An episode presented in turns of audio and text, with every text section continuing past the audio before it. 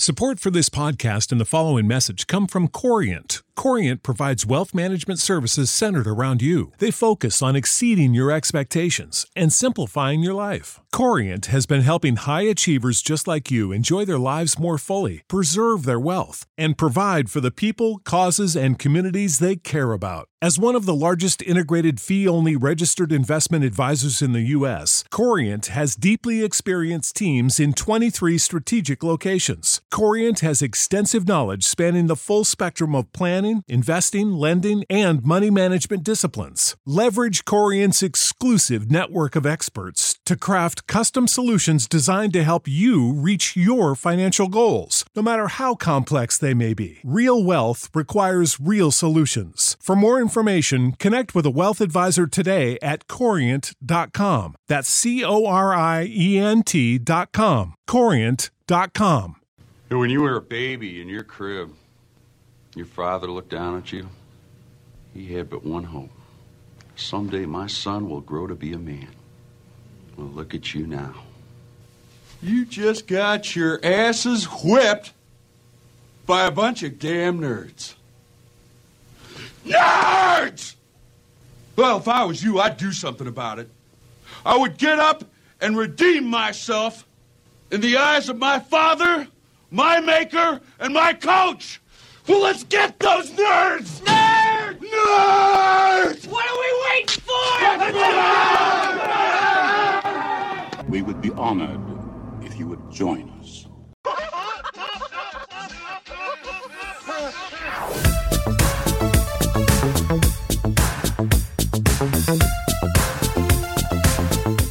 Hello, and welcome to Who Will Save Generation X? Trivia game show that is dedicated to remembering, celebrating, and preserving all the wonderful qualities of Generation X through games, trivia, and friends. I'm Zabe, your host, and today we have two great contestants ready to compete for fabulous prizes and in the process do their part to save Generation X from being forgotten. Are you ready to do your part? Please play along with the contestants while you listen and see what rad prize you would have won if you were here with us, saving Generation X from fading into oblivion. We're so happy that you've chosen to join us, and I'm sure you're going to get a nice dose of nostalgia and maybe a few laughs along the way. So here we go. Here's the show. This episode promises to be a little nerdy this week. We're going to geek out a little with the material we cover with these two very young Gen Xers. I try to make episodes with a little something for everyone, but if you like sci-fi, video games, and Dungeons and Dragons, then this episode is one you might especially like. Our contestants today are Ian. Hello. Happy to be here, and I'm going to be making sure that my opponent feels like he's from Generation Excluded.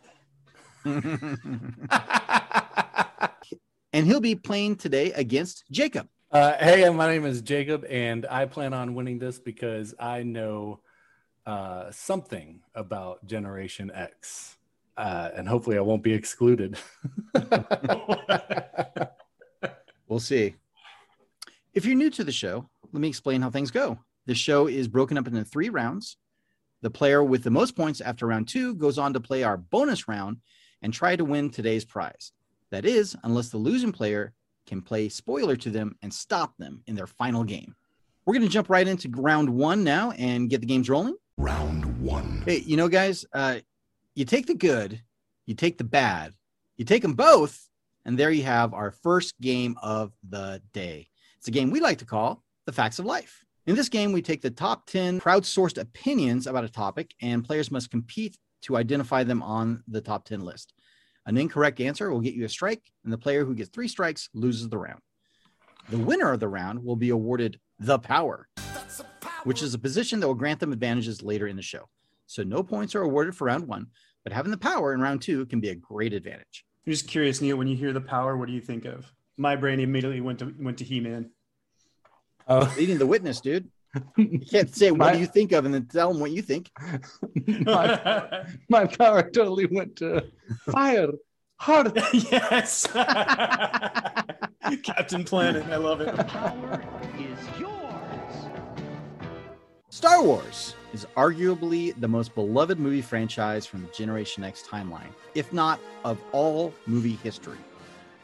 Within the first 3 movies holds iconic moments that have been celebrated for decades, We're going to give them some more love here today. We have searched the interwebs over and found the consensus list of the top 10 moments from the Star Wars franchise. The top 10 are all from the first three movies released. That's episode 4, 5, and 6.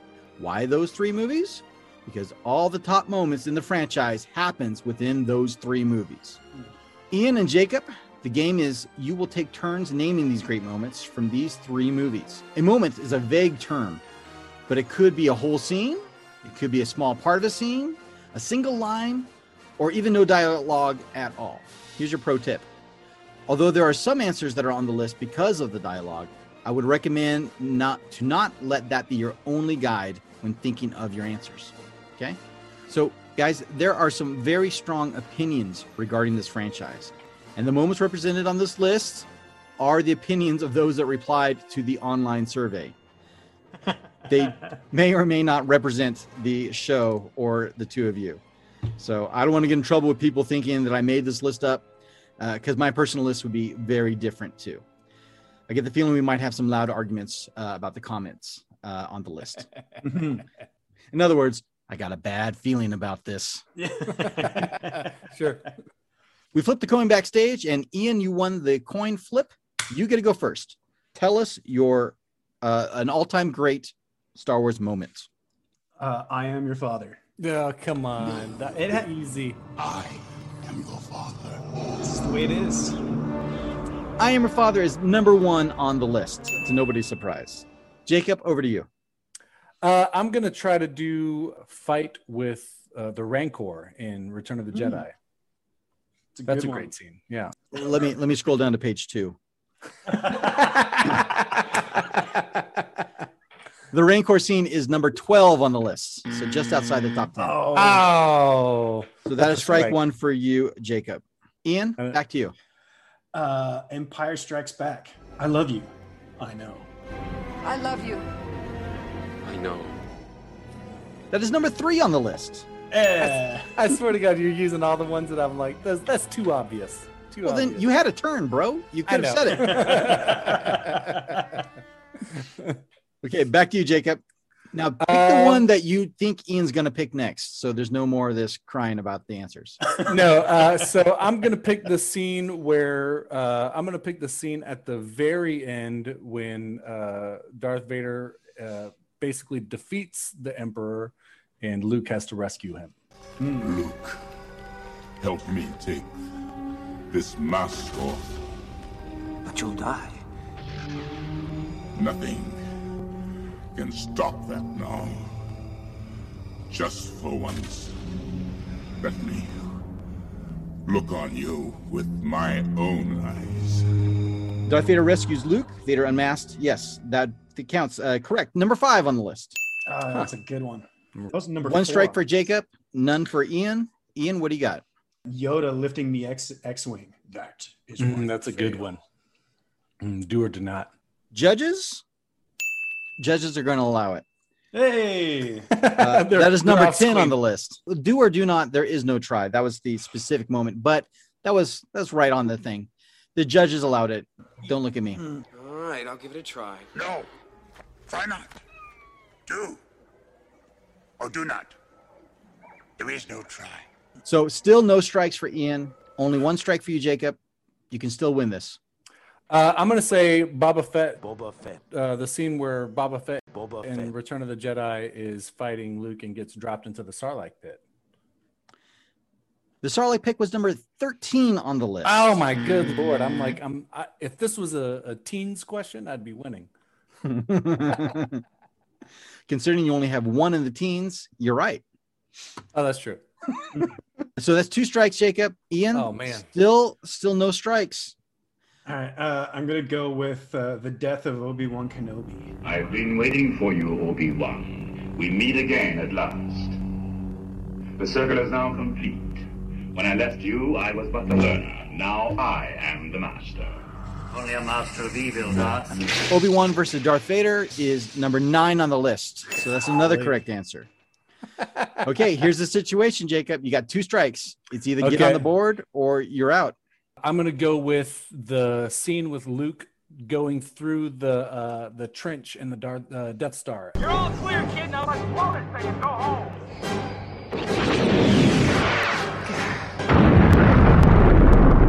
Great shot, kid. That was 1 in a million. Remember, the Force will be with you always. Good answer. The Death Star attack run is number 2 on the list. Woo-hoo-hoo-hoo. You're still alive, Jacob. Great job. Ian, back to you. Can you go undefeated? That would be the first time ever. Oh, my goodness. No strikes. No strikes. Next greatest, or is it greatest moment or most memorable moments? Iconic? Whatever those guys were. I read that big, long thing. Right? All right. Going to go through the movies. This one. So I'm going to go with Luke Skywalker pulling his hood off and showing that I am the master. And Jabba is like, you are no Jedi. It's like, Jabba no Wabba. Hey, Jabba no Baba. I think if we all had little action figures right now, we'd be like, actually playing.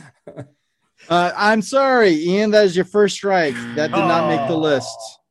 Although that is an awesome scene. They're all awesome. Yeah. Come on. Yeah. Right, Jacob, here's your chance. The window is open. I'm going to go with the Greedo scene. That right there. Come on, that's got to be on the list.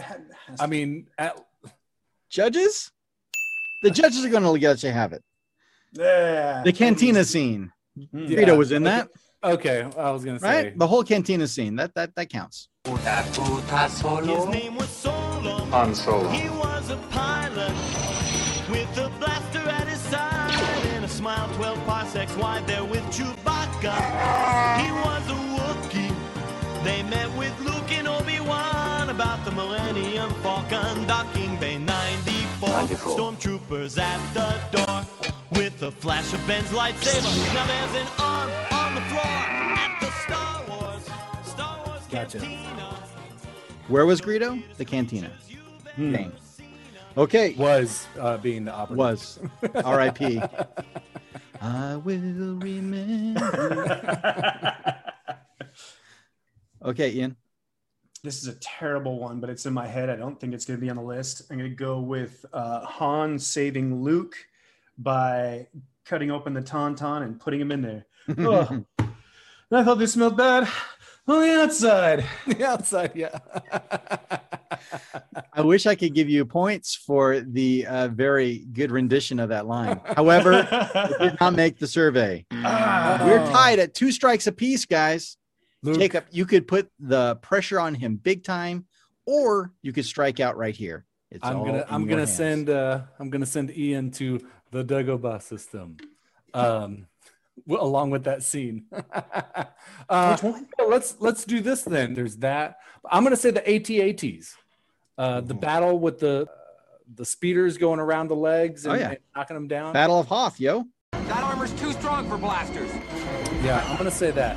I would like points deducted for him referring to the AT-ATs as AT-ATs. All-terrain armored transports. Give me a break. Hey! You have redeemed yourself. Okay, I'm sorry, but that is your third strike. That is number 11. Those go to 11. You have failed me for the last time. I want to recount. You had 11, 12, and 13 on the list. Yeah, really. They were very distinguished scenes, though. Very good misses. You missed as best as you possibly could. I literally did. Battleship, you went around the battleship. Okay, I'm just going to run down the top 10 list. Congratulations, Ian. You have won round 1, and that grants you the power. Number 10 was Do or Do Not. There is no try, says Yoda. Number 9 was the Obi-Wan Kenobi versus Darth Vader battle. Number 8, Nobody Said, was the opening crawl in the very beginning of the movie. Okay. All right. Iconic. Okay. Number 7 was the cantina scene, also iconic. Number 6, Nobody Said. In my notes, it just says being owned by the Emperor. And that is basically when the Emperor was talking smack to Luke, saying, your fleet has lost, and your friends on the Century Moon will not survive. I can feel the hate swelling in you now. I'm looking forward to completing your training.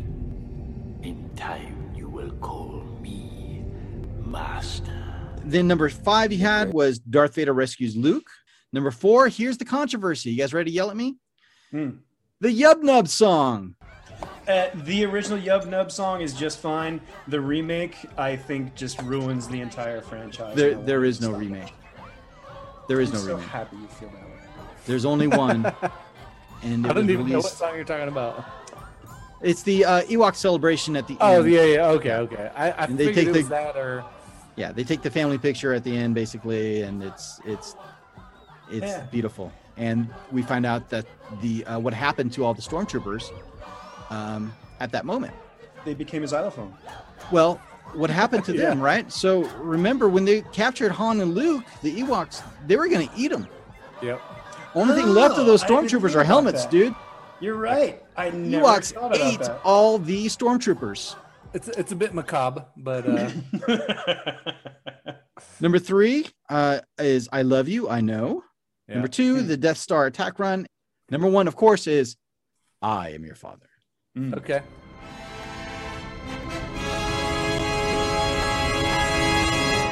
Before we start round 2, let's take a moment to better meet our contestants.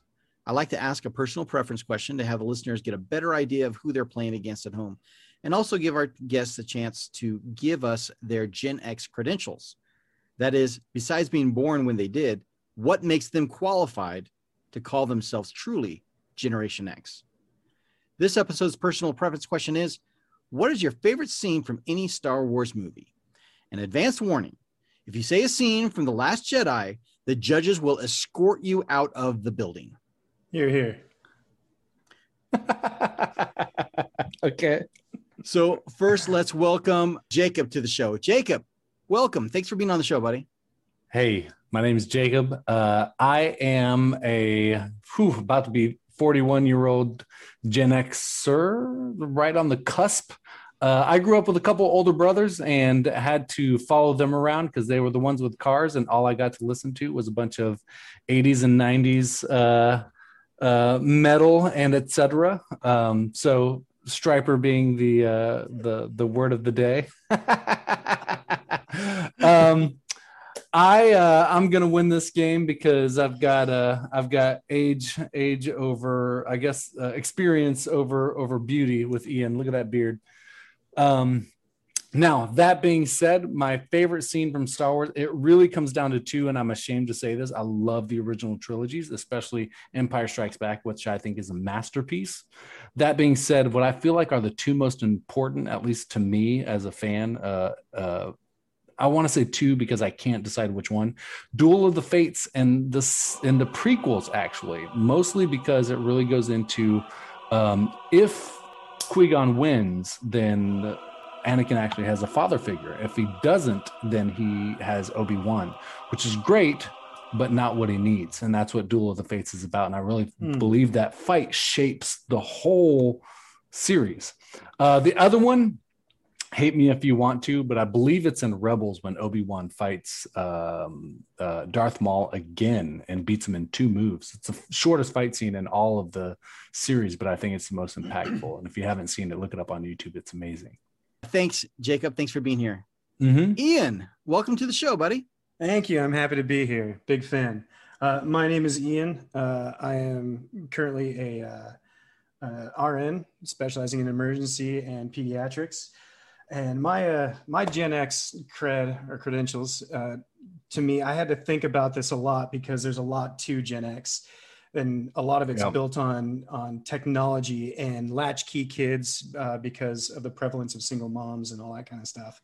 But for me, what really stands out in my childhood was having to budget the quarters at the arcade, but always having that dime to use the payphone to call in the case of emergencies, and then going up to actually use the payphone and seeing that they had increased the price from a dime to 25 cents and been, they're taking all my quarters.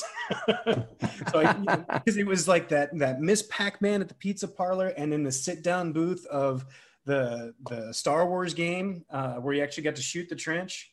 Man. Memories.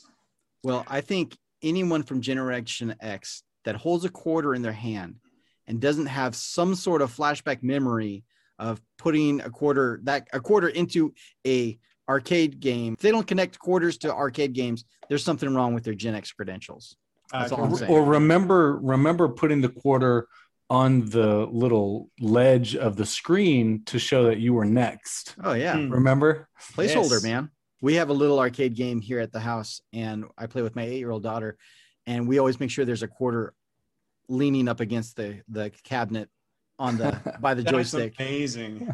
Just to make sure we keep it alive. You got just super glue it on there so no one can steal it. We're doing our best to save Generation X in this. There you go. My favorite Star Wars part.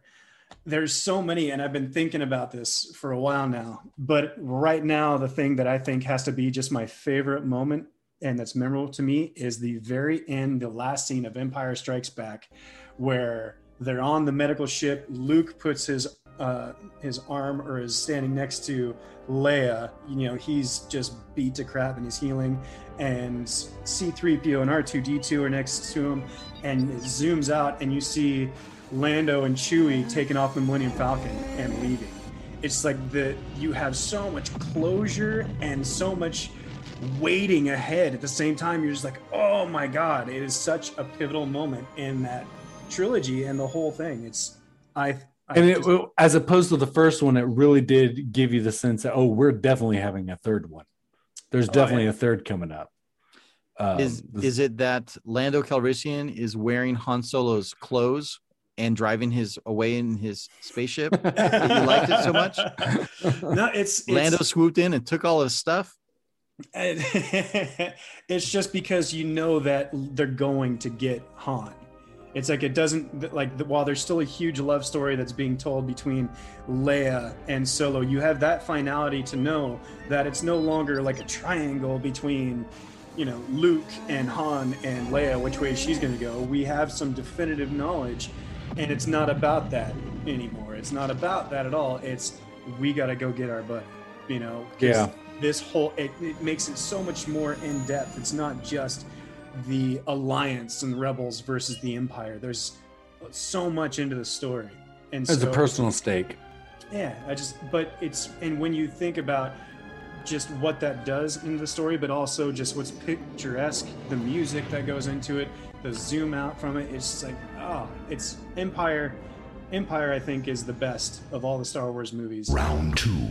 Ian, you have the power for round two, and this game is called 8 Is Enough.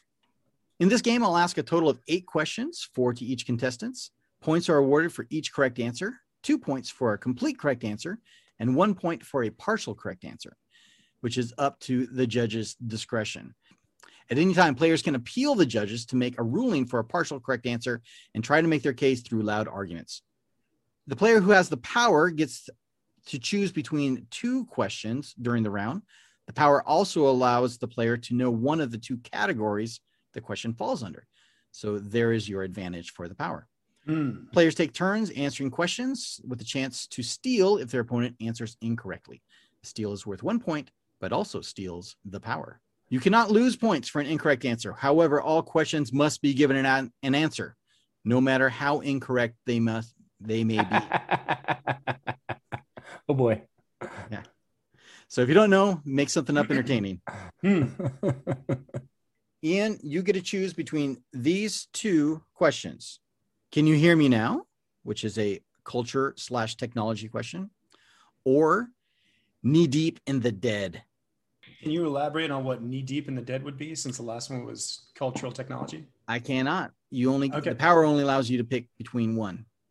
We'll do the former. We'll do the... Can you hear me now? Can you hear me now? Thank you. Yes. Over. Can you hear me now? What was the weight of the first commercial U.S. handheld cell phone? It's multiple choice.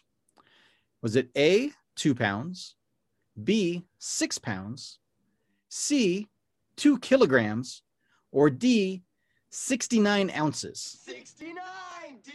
2 pounds. Didn't have to think much about that one, did you? 2 pounds is correct.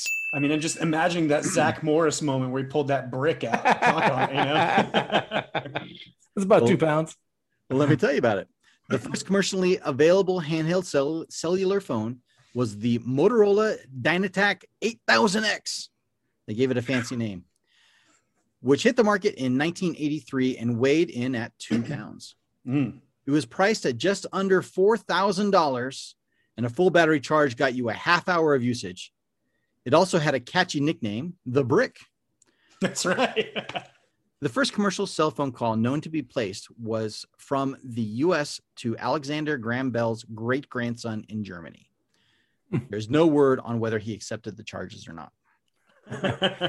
So the scene that I always think of when I think of this phone is Zach Morris calling his dad, who has no time for him, and then him pulling out his big brick and calling his dad and being like, do you have time for me now? That's the scene that I remember. It's a great episode.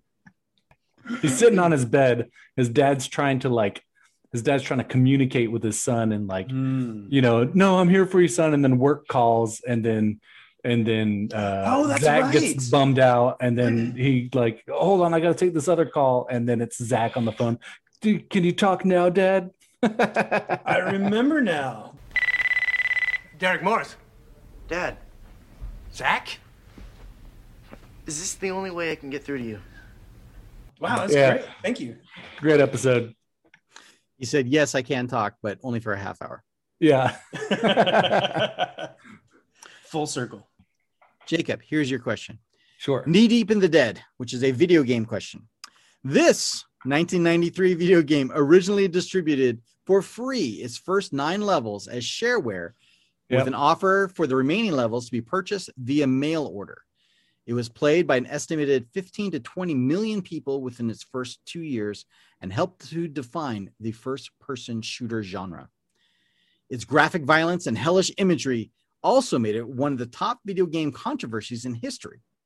What is the name of this groundbreaking shooter that resulted in creating parental rating systems for video games? So that was Doom. Knee Deep in the Dead was the difficulty setting. No, that was the first set of levels, and then it went to the gates of hell, and then etc. So Loy and I used to play that at home on the shareware version, which was 3 5.5 discs. And when we would hear the garage door open from my dad coming home, who anybody listening needs to know that he was a Pentecostal preacher. When the garage door started, we would rush to turn it off and run back over to the Super Nintendo to start playing Mario Kart, because we knew if he caught us playing Doom, it would be over. The most accurate part of the name Satanic Panic was the panic part when your Pentecostal preacher dad finds out you're playing Doom. Lord, it's time for you to go home now. You're grounded. I'm grounded. Okay, well, that is definitely a 2-pointer answer for you, Jacob. The fun fact is the name Doom came from a Tom Cruise quote, of all people. The game's title was inspired by a scene in The Color of Money, in which Cruise's character pulls out his custom cue case at the pool hall. No demons came out of the case. It is presumed that Tom Cruise keeps his demons elsewhere. Good game, good game. What you got in there? In here? Doom. Huh. That was a good movie. Paul Newman. Ian, you still have the power, and you can pick between these two categories. The father of the role-playing game, which is an RPG question, role-playing game question, or oil spills are like a box of chocolates. Well, while I believe I could answer both of those very well, I think we both deserve to hear the RPG question. All right. Good answer. This man has a plaque on display at the largest gaming convention in the United States that reads, "The first DM, he taught us how to roll the dice. He opened the door to new worlds. His work shaped our industry. He brought us Gen Con, and for this, we thank him." Who is this plaque dedicated to? Oh my God. I know this, and I know that I don't know the correct response, but I'm going to take a good shot at it. It's going to be a terrible shot now that I'm thinking about it. I'm going to go with it's George Lucas. I thought you said you're going to take a good shot at it. Right? I took a swing. It's like I can't even answer. That answer is incorrect. Jacob, you can steal a point and the power with the correct answer. I can't. I don't. I won't have the correct answer. I can't even think. I just played Cyberpunk on PC, and I can't even think of the creator of that guy, of that RPG, let alone I'm assuming it's going to be Dungeons and Dragons or you know, 5e or whatever, the father of role-playing games. I can't think of an actual name, though. It just escapes me. So I got to take a guess. You get a point taken away if you don't say an answer. So Fujio Takamura. Very close. There's a lot of people yelling at their podcast players right now with this man's name in honor, Gary Gygax. Gary Gygax. Here's the fun fact. Yeah. Gary Gygax was the co-creator of the world's greatest role-playing game, Dungeons and Dragons. Mm-hmm. Despite selling millions of copies of his rule books, his most famous quote is, "The secret we should never let the game masters know is that they don't need any rules." Ooh. The dungeon master orchestrates and referees the game, creating scenarios both complicated and terrifying. There is no board, only the dice. That's good. There's a recent documentary that I was watching, I think a month or two ago, that covered a lot of him and what he did. It's really, really awesome. Apparently they didn't cover his name, though. No, they didn't. Now over to you, Jacob. This question is called Oil Spills Are Like a Box of Chocolates. What was the name of the ship that ran aground in Alaska's Prince William Sound on March 24th, 1989, creating a massive oil spill of over 10.8 million gallons of oil? This is multiple choice. Ready? Okay, thank God. Was it A, the Exxon Valdez, B, the Exxon Valdez, C, the Exxon Marquez, or D, the Exxon Sanchez? Valdez. The Exxon Valdez is correct. Yep. Now, if anybody here has seen the absolute beautiful, most amazing masterpiece of a movie called Waterworld, you would know that. That's how you get that. I love that's how you get it. I worked a year for Greenpeace to try and turn the entire North, the Arctic Circle, into a global marine sanctuary. And part of that was covering the damage of the Exxon Valdez and what it did to the Arctic coralline. And it's like, yes, I know that. I'm passionate. He's like, do you ever see Waterworld? Waterworld. Here's the fun fact about the Exxon Valdez, if there is such a thing. In the second Forrest Gump novel entitled Gump & Co., Gump commandeers the Exxon Valdez and accidentally crashes it. Surprisingly, only the Deepwater Horizon oil spill was more extensive than the Exxon Valdez spill.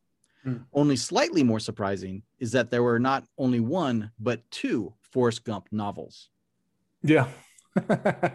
It is now clear that the captain of the tanker, who was not on the bridge at the time of the accident, had been drinking.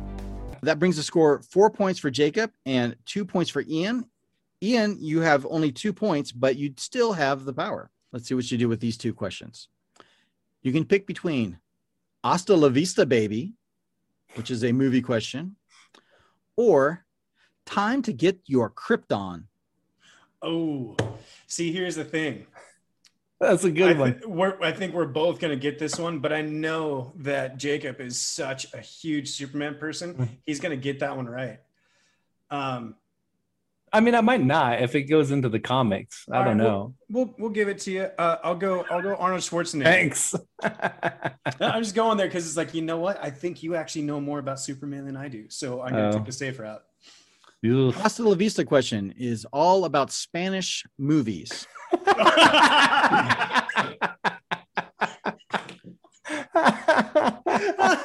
Okay, good. Cheers. Jacob being the bilingual, trilingual one between us. I'm just kidding. Okay. In Terminator 2 Judgment Day, the T-1000 morphs into many other things during the movie to disguise itself while hunting for John Connor. Name three things the T-1000 disguises itself as during his hunt. Okay. Well, chiefly it disguised itself as the motorcycle cop, the police officer. It also disguised itself as John Connor's kind of stepmom, foster mom, whatever you want to call it. There's that. I think it also disguises itself as one of the attendants in the asylum where she was being held. That is a correct answer. I was going to say that's good. Very good. There's also the helicopter pilot. There's the helicopter pilot. There's also the floor.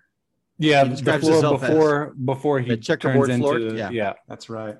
And also he morphs into Sarah Connor herself. Oh, really? Where's that at? In the end? And when they're in that that molten lava place, that whatever. Gotcha. That steel warehouse mill thing. Steel mill. Yeah. Thank you. Speaking of which, in that scene where the T-1000 mimics Linda Hamilton's character Sarah Connor, there was no CGI involved. They're twin. Thank you for spoiling that. Oh, the my bad. Twin was played by Linda Hamilton's real-life identical twin sister, Leslie. Maybe someday, James Cameron will finally embrace the use of computer graphics. Yeah, one day. Hasta la vista, baby.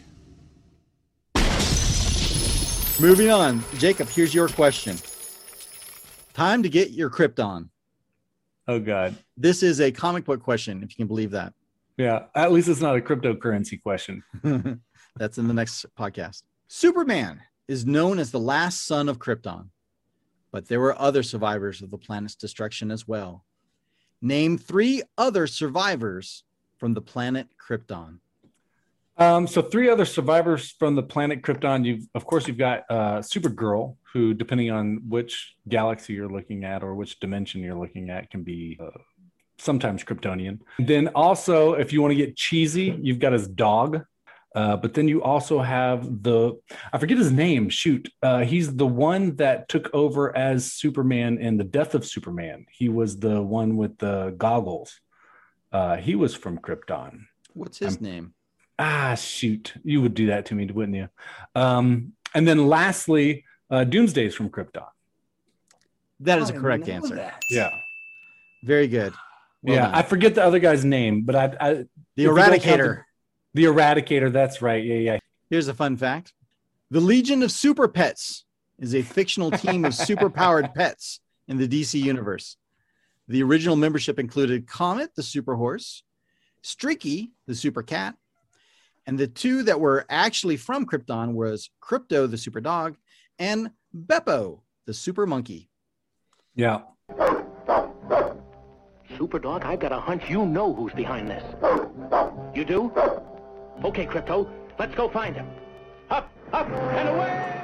Krypto was a Dalmatian in the comics and then a lab in Smallville.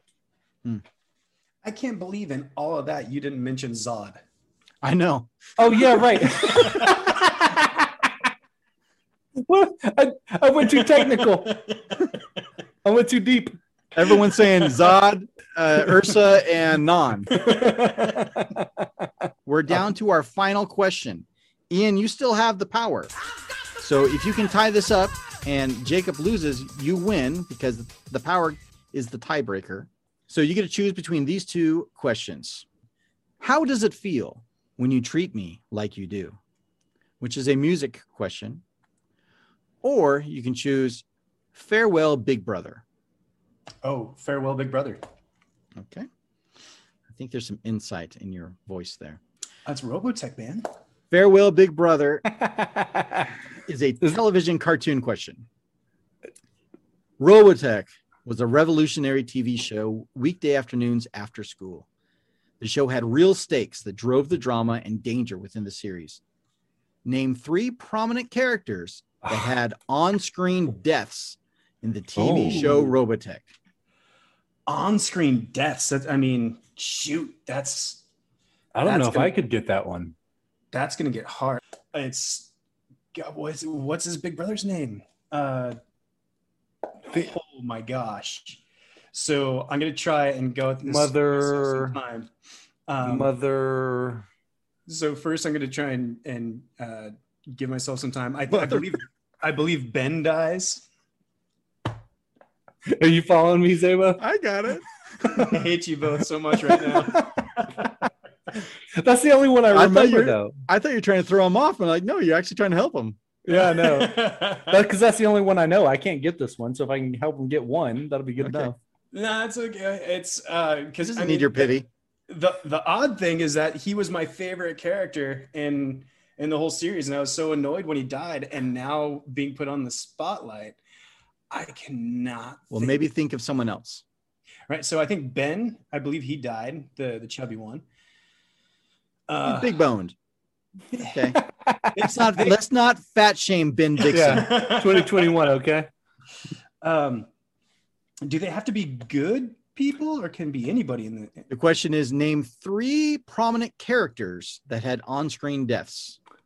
Man, okay. That's a good one. Right. So it's the head guy from the Zentradi. He ended up dying, and then moving over.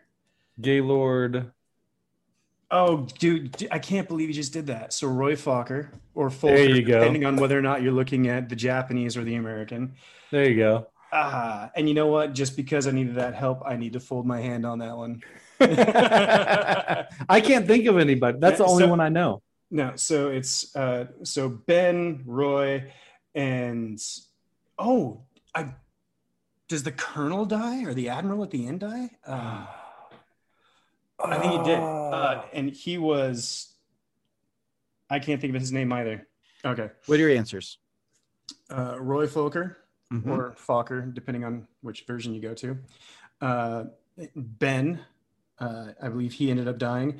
And then I'm going to say the Admiral, the head guy at the end, because in my memory, it ends up being Lisa and Rick and Minmay towards the end. I remember their faces, but I don't remember the Admiral. We're going to have to consult the judges on this one because it's very close. Judges, are you going to allow it? They're off screen. The judges allow it. Thank you. Because you said admiral, even though he was, I mean, I believe he did become an admiral when he died. Henry Global was Captain Global. Captain Global. But I believe he was Admiral Global when he passed away. Mm. So we're going to allow that to happen. Man, that was good. So some of the answers would be, if you're playing at home, Ben Dixon, Roy Fokker, Claudia Grant, Henry Global, Sammy, Kim, Vanessa, Chiron, Azonia, Dolza, Rolf Emerson, and of course, Zor Prime. Right. Chiron was who I was trying to think of. A terrible tragedy indeed. I can tell you Commander Fokker will be sorely missed. Fun fact. There is a running gag throughout the Macross saga where Captain Global hits his head as he enters the bridge of the SDF-1.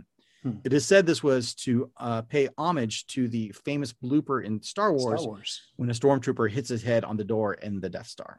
The question is, how does it feel when you treat me like you do? New Moon on Monday was by Duran Duran. Manic Monday was by the Bangles. Who sang the song Blue Monday? Was it A, New Order, B, Dolly Parton, C, Nirvana, or D, No Doubt? This is for the win because you're tied. I'm gonna go with A. Who was that? Who was A? New Order.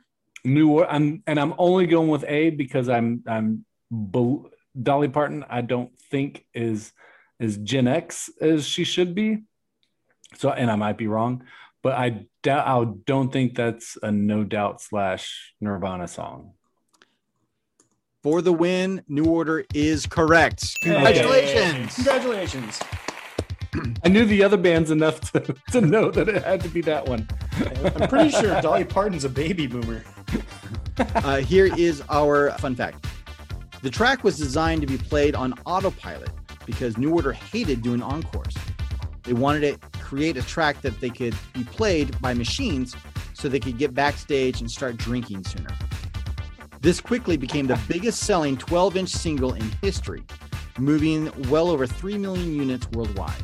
However, thanks to a wildly ambitious bit of expensive packaging, the record company lost money on every copy that was sold. Wow.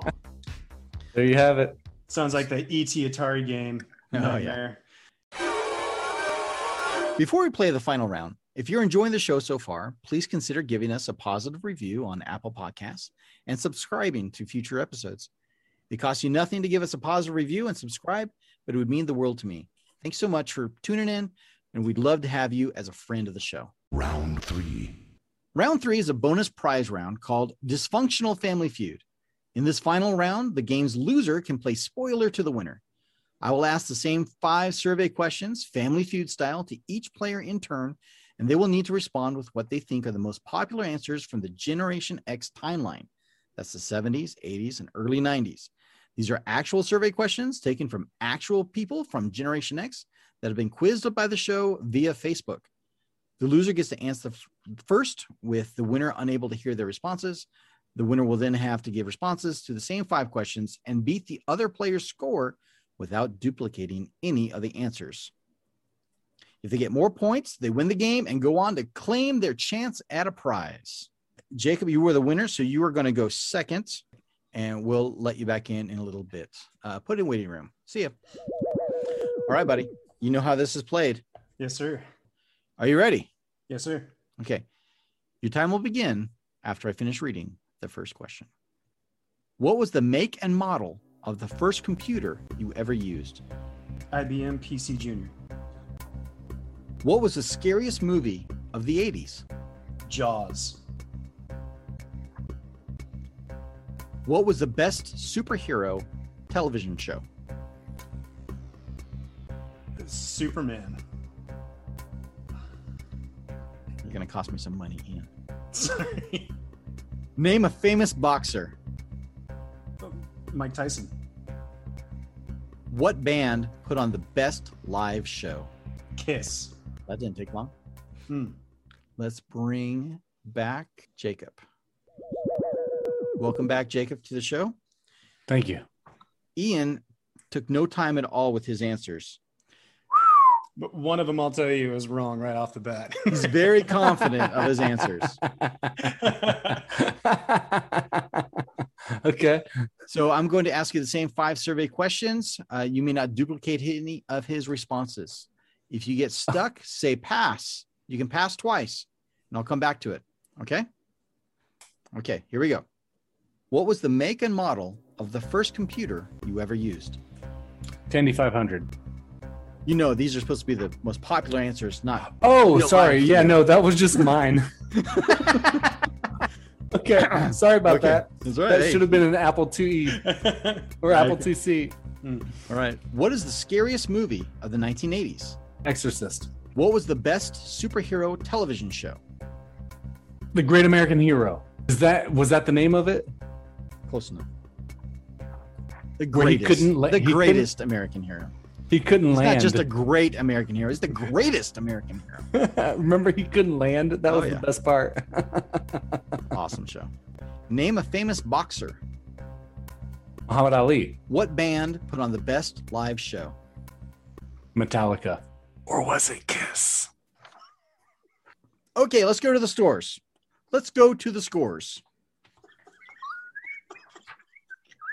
It's so funny. You guys making fun of me? Talk about crippling anxiety.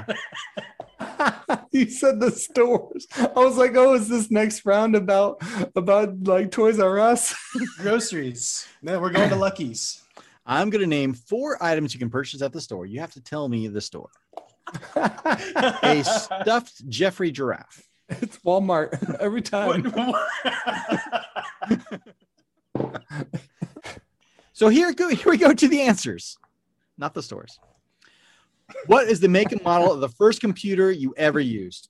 Ian, you said IBM, which was the number 4 answer, worth 13 points. Jacob, you said a Tandy, which was the number 5 answer, worth 10 points, making the score Ian 13, Jacob 10. The number one answer was, of course, the Commodore 64. Yeah, that's true. I asked you, what is the scariest movie of the 80s?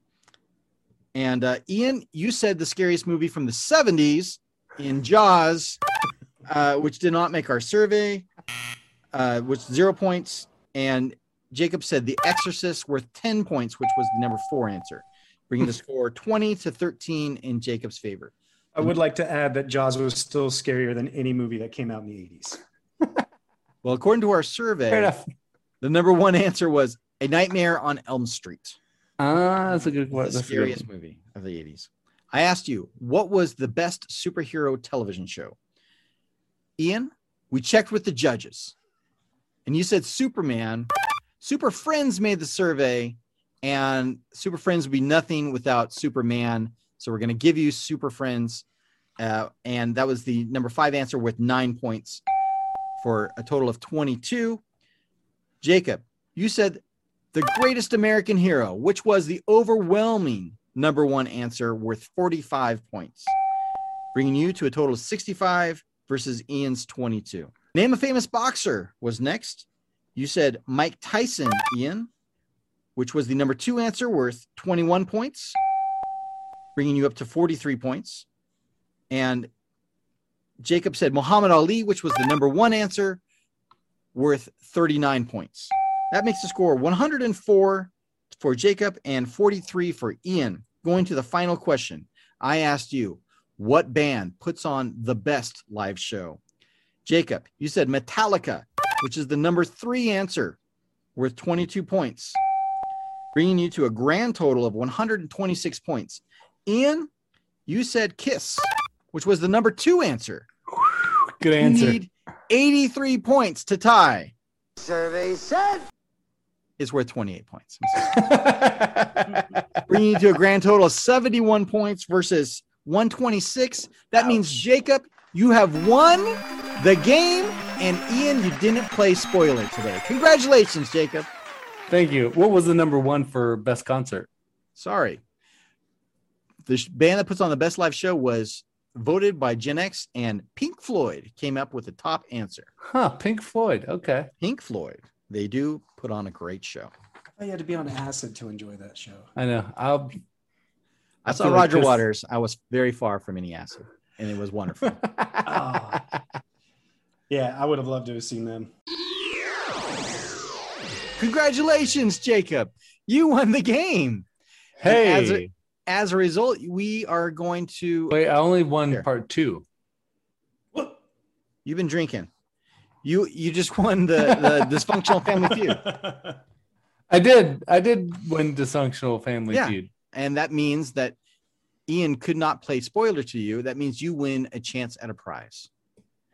And your prize is... You're going to take a trip to the Shoppers Bazaar. This segment is a throwback to the old Wheel of Fortune prize vault where the winner gets to claim a prize from the showroom. However, we are not Wheel of Fortune, and we can only offer a chance at a prize by me placing bids on my eBay watch list on the winner's behalf. That's you. I will place a minimum bid on the listing of the winner's choice until I am the high bidder. If that bid holds up to the end of the auction, then I will buy that item for the winner. Let's take a look at the prize vault. So some of the items in the prize vault today are, we have a vintage 80s acid washed looking denim jacket, bomber style. There's that. This is a custom G.I. Joe figure. So what someone did is they took bits of different action figures and put them together to look like Snake Eyes from G.I. Joe. So that's kind of interesting. We have a garbage pail kid named Surreal Neil. Hey. Not to be outdone is the Garbage Pail Kid, Alien Ian. Mm-hmm. I do own that card. So here we have the Robotech Macross Masters DVD collection. This is all three seasons of Robotech on DVD. Wait, is this three seasons of Robotech, meaning the first story of Robotech, or does three seasons mean Southern Cross and Invasion? It's the whole series. From the 80s, the whole series. You get to sing along with Lancer. You can. However, look up, the sky is falling. Come on, well done, Zabo. I know it. The sky could fall on you before you try and close your eyes. Oh my dude. Okay, I'll stop. The only thing about this collection is that it's missing two discs. Oh, probably the one with Lanzer singing that song, which is the only reason to watch the end of Invasion. Oh, wash your mouth out, man. There's plenty of reasons to watch that last season. Okay, but here we have a extra large Morrissey Hold On To Your Friends Irish green t-shirt that has a cartoon Morrissey hanging on to a cow and a horse cuddling them. Once again, we have the Bud Light Spuds McKenzie handkerchief. Yes, been on most every episode. Yes, that's a percent. Okay. And here's the big prize is a lot of VHS movies sold as blanks. So what this is somebody's VHS collection of cassettes, tapes, but no one knows what's on them. So they have stuff from the 80s recorded on these tapes, but he doesn't know what they are. And there's 12 of them. So What was that TV show with, is it John Landon? Was that his name, where he was like an angel? Michael Landon? Michael Landon. And every episode by an angel. He walked away from the camera, and at the end of every episode. If that's not on one of those tapes, I don't want it. Okay. Well, it's a grab bag. It's who knows what's on there. It's either Michael Landon or it's porn. You don't know. You have chosen the vintage 80s large denim jacket.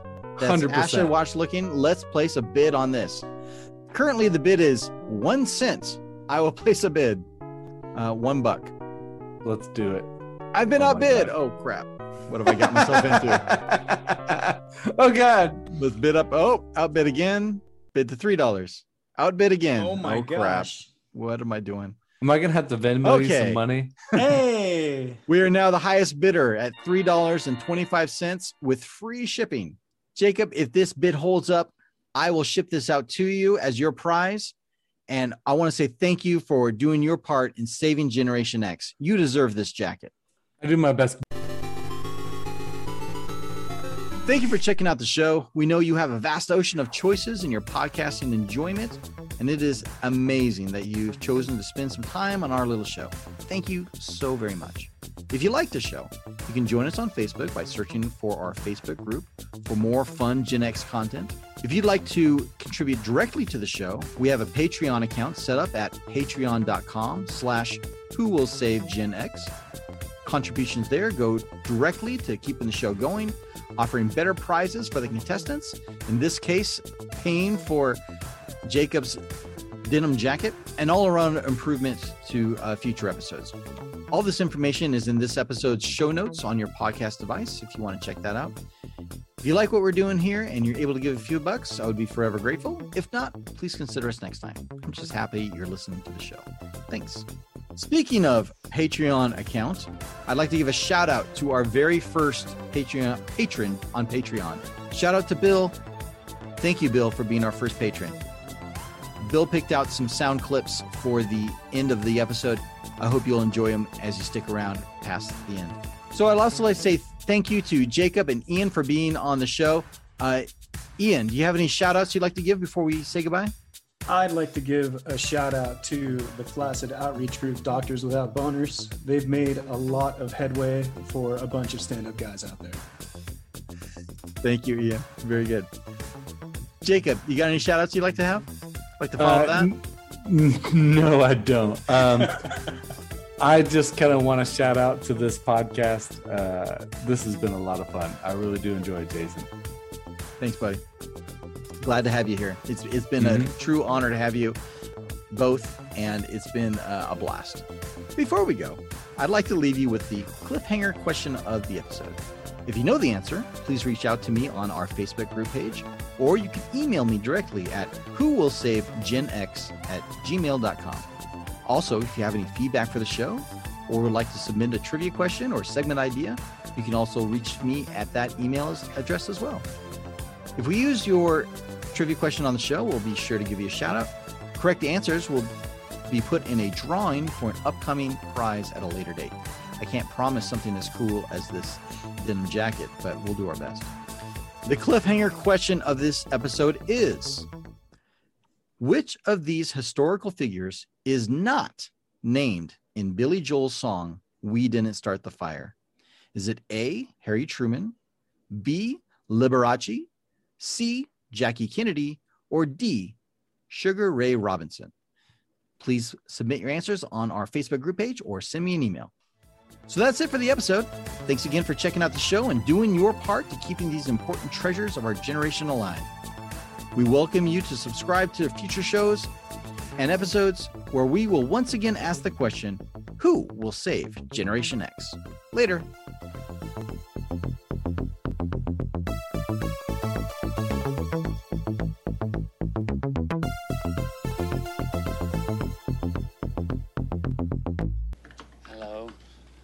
Joshua? Strange game. The only winning move is not to play. How about a nice game of chess?